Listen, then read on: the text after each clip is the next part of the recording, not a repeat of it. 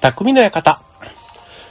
はい、川崎匠です。チョアヘオ .com の協力でオンエアしております。はい、えっと、新年度スタートしまして、ね、うちの会社にも新入社員が、ね、あとはいろんなね、学校でも入学式が、なんていうのでね、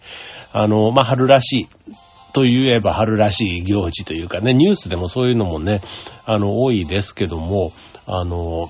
昔はね、この入学式の時に桜が咲いてるっていうのが、まあ、なんか定番というかね、僕の子供の頃なんかも、やっぱりこう、母親とかとね、えっ、と、小学生の時とかね、こう、入学式の写真で桜の下で撮ってる。ね、そういうのがあったですけど、今はもうね、3月になんかほぼ咲き切っている感じだからまあ、4月もね、桜若干あの、ね、花びらは残ってるけど、やっぱり満開っていう感じではないし、ね、まあニュースの通り年々ね、早くなって、なんていうふうに言われていると、もうね、卒業の時期に桜が咲くっていうね、なんか、ちょっとそういうイメージ、ね、まあ桜自体がね、まあちょっとなんか別れのイメージもね、こう曲なんかで言うと多かったりもするけども、うん、なんかね、入学のイメージの方が僕らがまだ強いなっていう感じですけども、まあ、いずれにしてもね、まあ新年度始まりまして、ね、そういう新生活も合わせてね、スタートした方は、ね、すごくこう、変化が多い、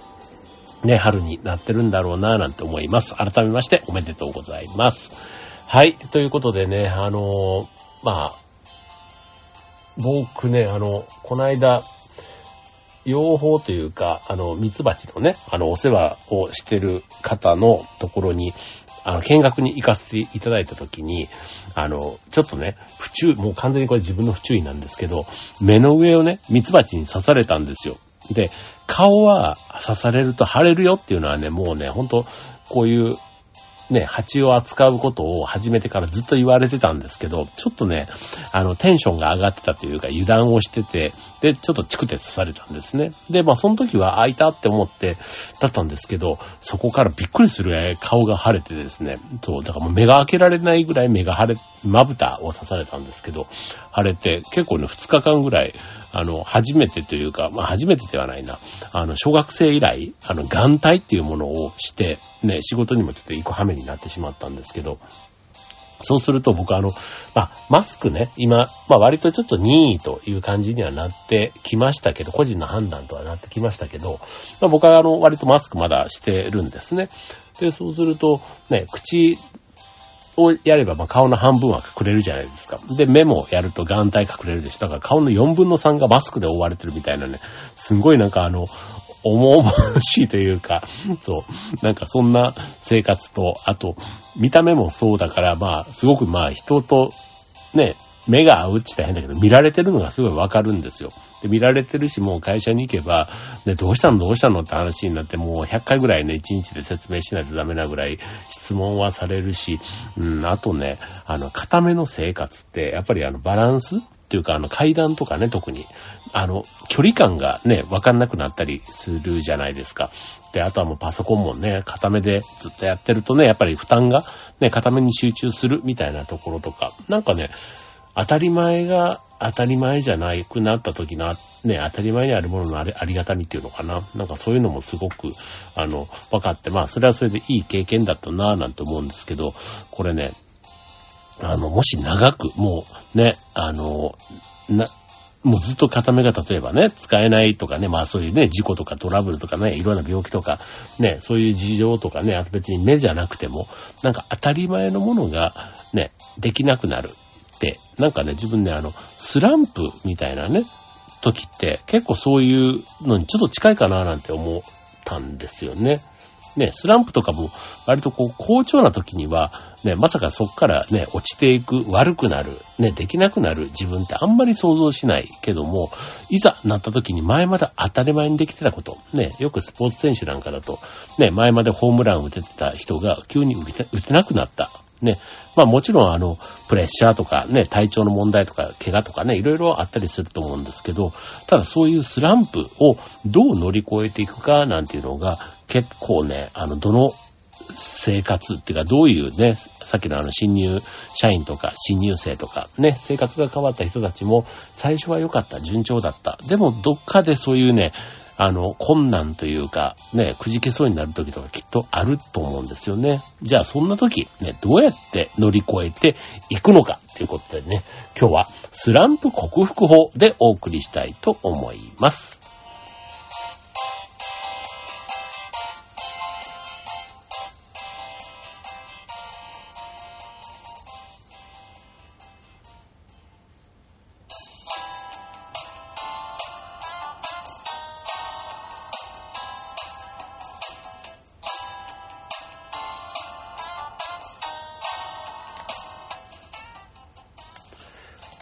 ということで、えー、今週のテーマはスランプ克服法ということでね。まあ、いろいろね、巷のそういう克服法なんていうね、あの、テクニックっていうのかな？っていうのはまああると思うんですけども、まあ、今日はね、ちょっとその中でも、まあいろいろあの、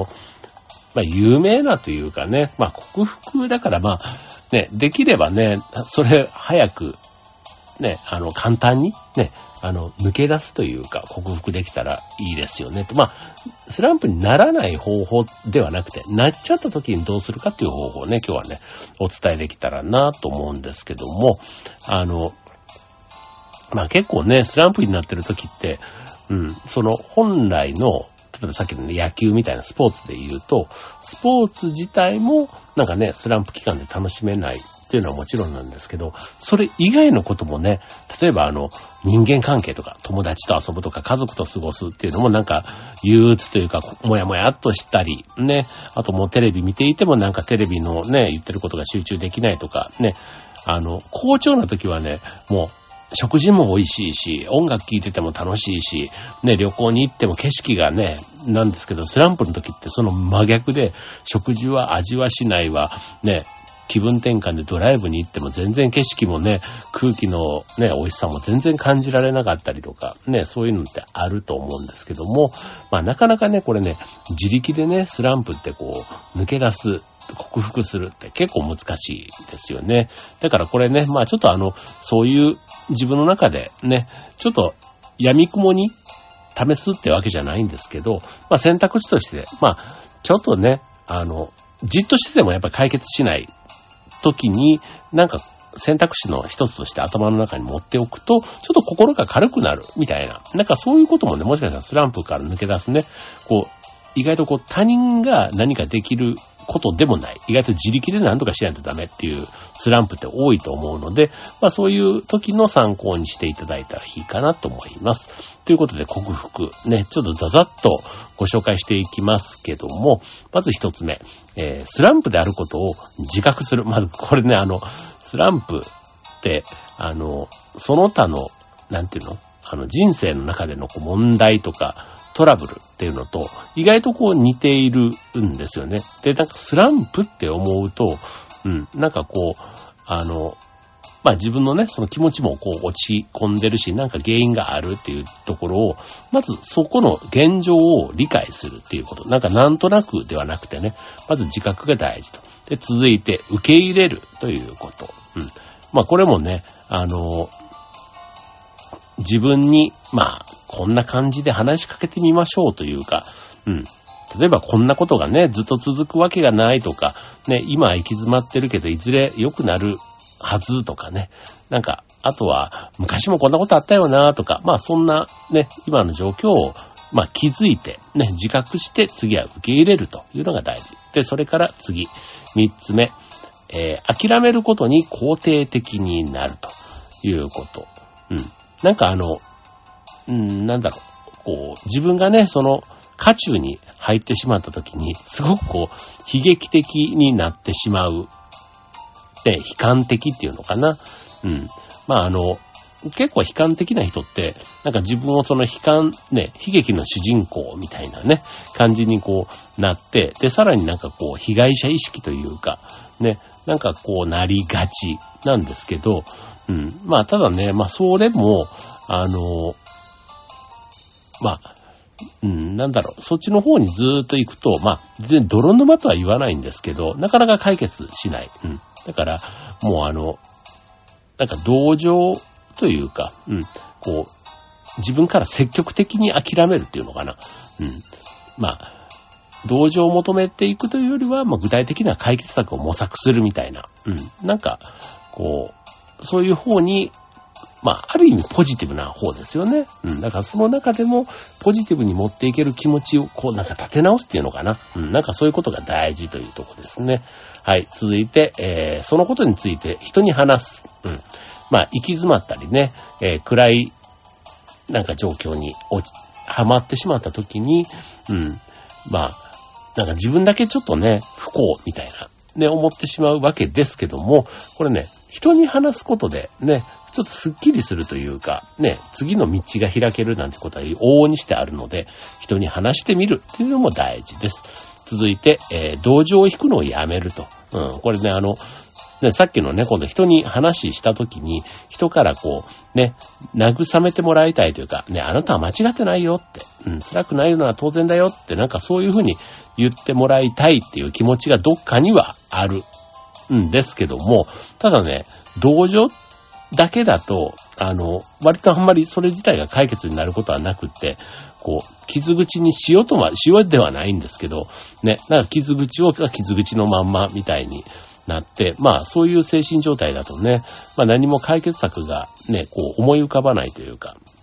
なんか自分をね、気の毒に思ってくれる人探しみたいになってしまうので、まあ、スランプから抜け出すということにはなかなか繋がりづらいので、まあ、同情を引くっていうことが本当のね、まあ、それもね、いざその渦中に入っちゃってるとね、意外とそうでもして心をね、こう、ちょっと折れた心を立て直すっていうのかな。まあ、そういう状態だとなんかそんな風になってしまうのもわからないではないかなというとこですかね。はい。で、次。精神的にポジティブになれる物事に触れてみるということで、これは僕割とやりますね。まあ、あの、ある意味気分転換というか、ね、なんかネガティブなね、情報にばっかり触れてると、こう、気持ちがさらに落ちていくというところなので、なんか想像力をね、こう活性化させるっていうのかな。うん。なんかそこはね、頭を切り替えるっていうのは僕は自分は、あの、血液型が AB 型なので、なんかね、頭の中で A の頭と B の頭が自分が、ではあると思ってるんですよ。そう。だから、なんか A の気分として落ちた時には、なんか B の俺頑張れじゃないけど、なんかそんなことをね、自分の一人の中で、なんか二つの人格でこうね、で、逆にその B のね、性格ゆえに失敗したこととかがあった時に、なんか A のね、性格の人が、ちょっと、ちょっと前に出てくるみたいな、なんかこういう性格って、うん、なんか自分ではね、便利だなって、すごく自分に都合のいい方がね、前に出てきてくれたりするので、うん。だからなんかポジティブになれる、ね、あの、性格が自分の中にも二つあって、お互いでこうね、なんか支えてるような感覚があったりするので、そんなね、これまあある意味想像力なのかなって自分では思ってるんですけどね。はい。続いて七つ目。すごいな、意外と今言ってる。えっと、自分のエネルギーレベルを上げると。うん。これね、落ち込んでるときさっきのね、エネルギーレベルを上げないと、どうしてもね、ポジティブよりはネガティブの方が上回りがち。だから、意識的にエネルギー、ポジティブのエネルギーをね、上げるというとこかなと思います。まあこれあの、具体的に何っていうと、例えば散歩に出かけたり、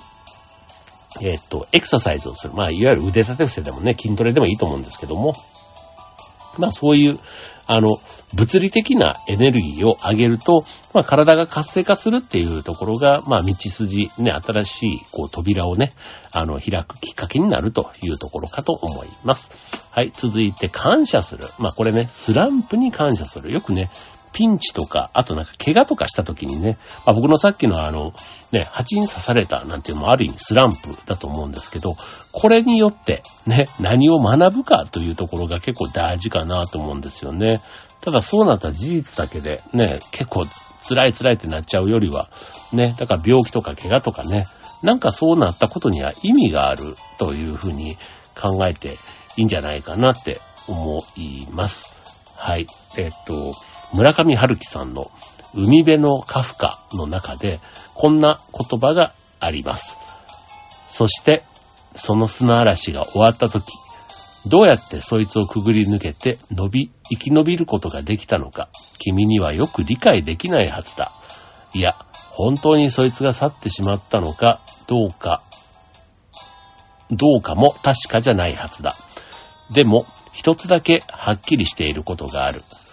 その嵐から出てきた君は、そこに足を踏み入れた時の君じゃないということだ。そう。それが砂嵐というものの意味なんだということで、なんか綺麗なね、あのフレーズですよね。はい。まああの、経験、ね、あのスランプというね、えー、教訓から得られるものがあるということで、まあスランプにすらも感謝するみたいな、そんな気持ちを持てると、スランプから早くね、抜け出せることができる、克服できるというとこですね。はい、続いて、ポジティブな人と付き合う。うん。まあ、ポジティブな人だけと付き合うって言った方がいいかもしれないですね。うん。だからさっきのね、同情を引くって言うとどっちかというと、ね、ネガティブなね、その部分に同情だから若干ね、ちょっと傾向が似てるというか、うん。だから、うん。そこに対して、こう、抜け出す、ね、打ち勝つエネルギーというかね、なんかそういう人といる方が良いというところですよね。はい。まあ、あの、自分が、の周りにいる、なんか長く時間を過ごす人の5人を見たときに、その人がネガティブな人なのかポジティブな人なのかっていうところが、結果的にそれが自分の性格を表してるなんていうふうに言うそうなんですね。そう。だから、自分の周りの仲のいい人が、ポジティブな、あ、この人ポジティブだ、ポジティブだってすごく自分から見て客観的にそう見える人っていうのは、結果、自分も周りから見るとそんな風に見えるということのようなので、はい。ね、だからあなたの周りのね、長く時間を過ごす人、ね、なるべくならポジティブな、こう、オーラをね、行動を出してる人を置くと、そういうスランプに陥った時にも、その人たちのね、エネルギーが引っ張ってくれるということかと思います。はい、続いて10個目。えー、自分の体に刺激を与える。まあ、さっきのね、筋トレみたいなところにちょっと近いかもしれないんですけど、ちょっとこれはね、もう少しあの、簡単なところで、例えば夜型人間だったらね、1週間早起きしてみようとか、そういっちの方の刺激です。はい。まあ習慣をね、変える。まあマンネリ化が原因だったりすることもあります、スランプ。ね。例えばずっと好調だったものから、急に不調になるっていうことですから、それは好調な状態が続いたマンネリがあったって考えると、まあね、ぬるま湯に使っていること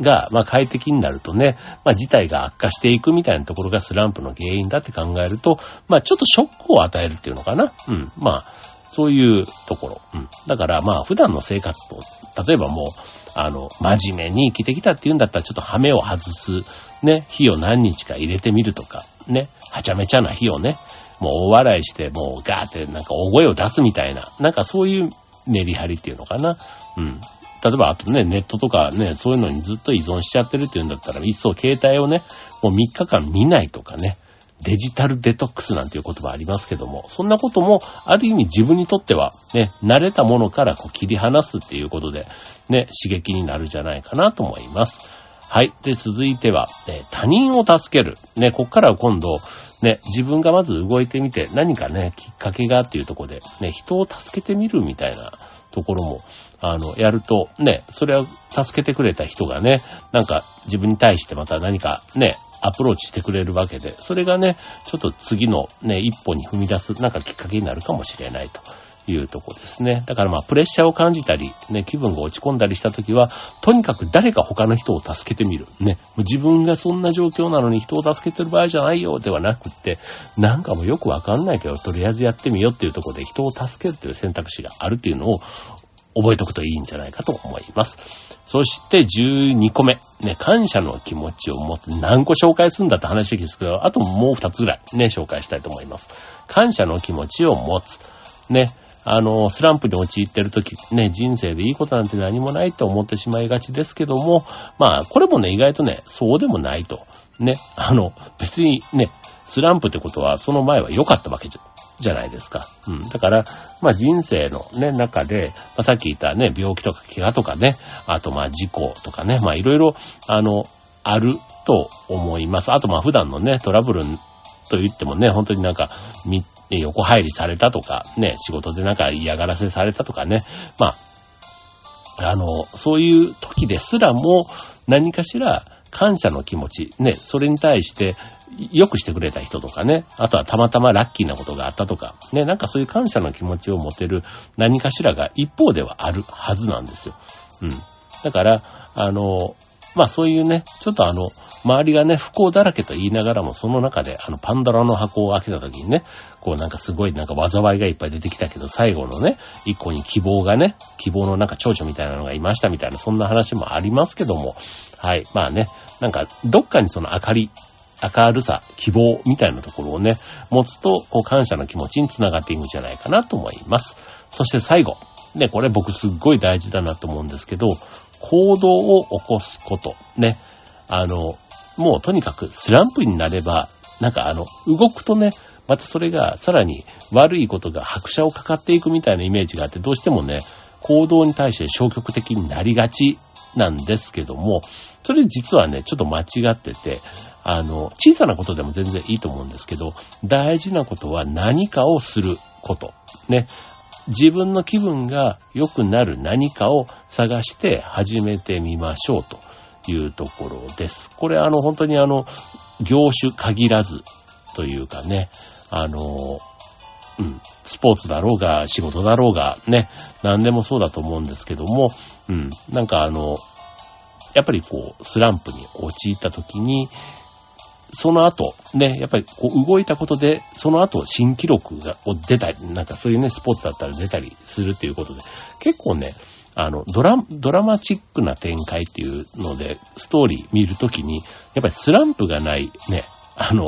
サクセスストーリーっていまいち盛り上がんないじゃないですか。うん。ね。だから、そんな風に思うのも一つありだと思います。うん。だから、ね、このスランプは次の成功のために、ね、もう必然的に今あると。ね、一旦そこで力を蓄えて、次ジャンプするために今踏ん張ってんだって思ったら、結構ね、その踏ん張るシーンにやってきたって考えた方がいいと思いますよね。なんかダイエットなんていうのも一つ言った時に、ね、一回こうずーっと体重がね、5キロぐらい落ちると、そこから停滞期っていうのがしばらくね、いくら同じ運動をしても、ね、食生活気をつけても、なかなかね、停滞期抜け出せませんなんていうのってあると思うんですけども、そこの停滞期っていうのがある意味スランプっていうのに近いって考えると、まあそこでね、もう、もうダメだ、これで限界だってなっちゃうのか、ね、これがさらに次にのね、ダイエットにつながっていく、もう必要なプロセスですっていうふうに思うと、ちょっと向き合い方がね、変わって次への行動のきっかけに、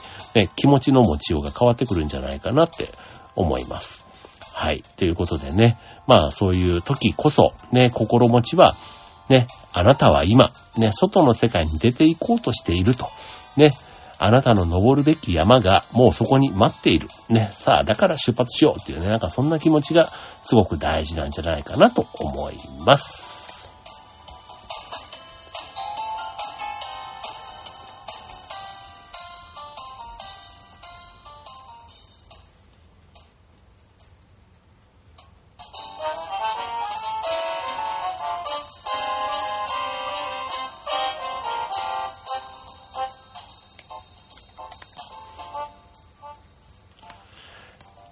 はい。ということで、えっ、ー、と、今週の匠の館はスランプを克服するということでお伝えしました。ね。あの、オープニングではね、まあ、春の新生活とかね、まあ、そういったところにも絡めた話をしましたけども、あの、僕の、えっ、ー、と、甥っ子、うんと、弟のね、子供ですけども、まあ、今年ね、あの、大学に、えっ、ー、と、無事合格して、ね、しかも親元を離れ、ね、一人暮らしをスタートさせるということで、まあちょうどね、入学式が終わったよう、なんて言ってね、写真を送ってきてくれたりしたんですけども、あの、まあ、えっと、その甥っ子は関西に住んでて、で、受かっ、えっと、受かった大学が九州なんですね。そうだ、福岡に、まあ、一人暮らしをするっていうことで、ね、18歳、ね、あの、旅立っていったわけなんですけども、そう、なんかね、もう一人暮らし、ね、新生活、大学生活ってね、ちょうどね、コロナがこう、落ち着いてきたタイミングで、ね、すごく楽しい新生活が始まり、ね、さらに、うーん、あとなんだ？まあ大学生、ね、逆にね、大学生活はそうね、なるっていうことは高校生活ね、3年間がずっとマスクの生活だったっていうね、高校生活もある意味すごい特殊なね、あの、高校生活だったんだろうというとこですけど、まあね、それが終わってね、晴れて大学生っていうのは、まあそれはそれでね、すごく楽しいだろうし、ね、いろんな苦労もきっとね、一方であるはずだと思います。はい。ね、本当に頑張れ大学生というふうに思いますし、あとね、一人暮らしをすることでね、なんか今まで当たり前だった、ね、そういったね、親がやってくれた料理、洗濯、ね、掃除とかね、そういったものなんかもね、自分の責任でやるようになると、きっとね、自立のスピードが格段に上がるんだろうなぁ、なんていうふうにも思っています。はい。まあそんなとこもね、本当に病気の時にはね、当たり前のようにこう、食事とかね、こう周りの家族がサポートしてくれた、なんか家族への感謝みたいなこともね、やっぱりなんかね、こう思うのも、でもそういうのもね、スランプにね、落ちあこう、ハマった時のね、なんか自分に対しての、こう、あの、トレーニングっていうのかな。うん、なんか自分を強くするっていう意味では、一人暮らしとかね、すごくなんか学びの場に僕なんかなるような気がしました。過去に。僕もあの、一人暮らし初めてしたのって、会社入った時でしたけど、うん、まあね、周りにね、あの、たくさん仲いい同期がいたりして、毎日宴会してすんげえ楽しいなって思ってましたけど、まあ生活はむちゃくちゃでしたけど、あの、まあ、それでもね、なんか、あの、すごくいい思い出でしたけども、ね、あの、大学生、ね、ケンジ君って言うんですけどね、はい、あの、ケンジを応援したいな、なんて思っています。はい、ということでね、あの、スランプ、ね、できればそっちの方に行きたくないと思いますけど、あの、それがあった方が、ある意味ね、次へのジャンプアップするときのね、あの、エネルギーになる。ね、ちょっとこうしゃがんだしゃがまないと高いとこにね、ジャンプできないって考えると、スランプもね、前向きに受け止める。なんかそんな今日の、話がヒントになれば嬉しいです。はい、ということで、えー、今週匠にはかったここまで。バイバーイ。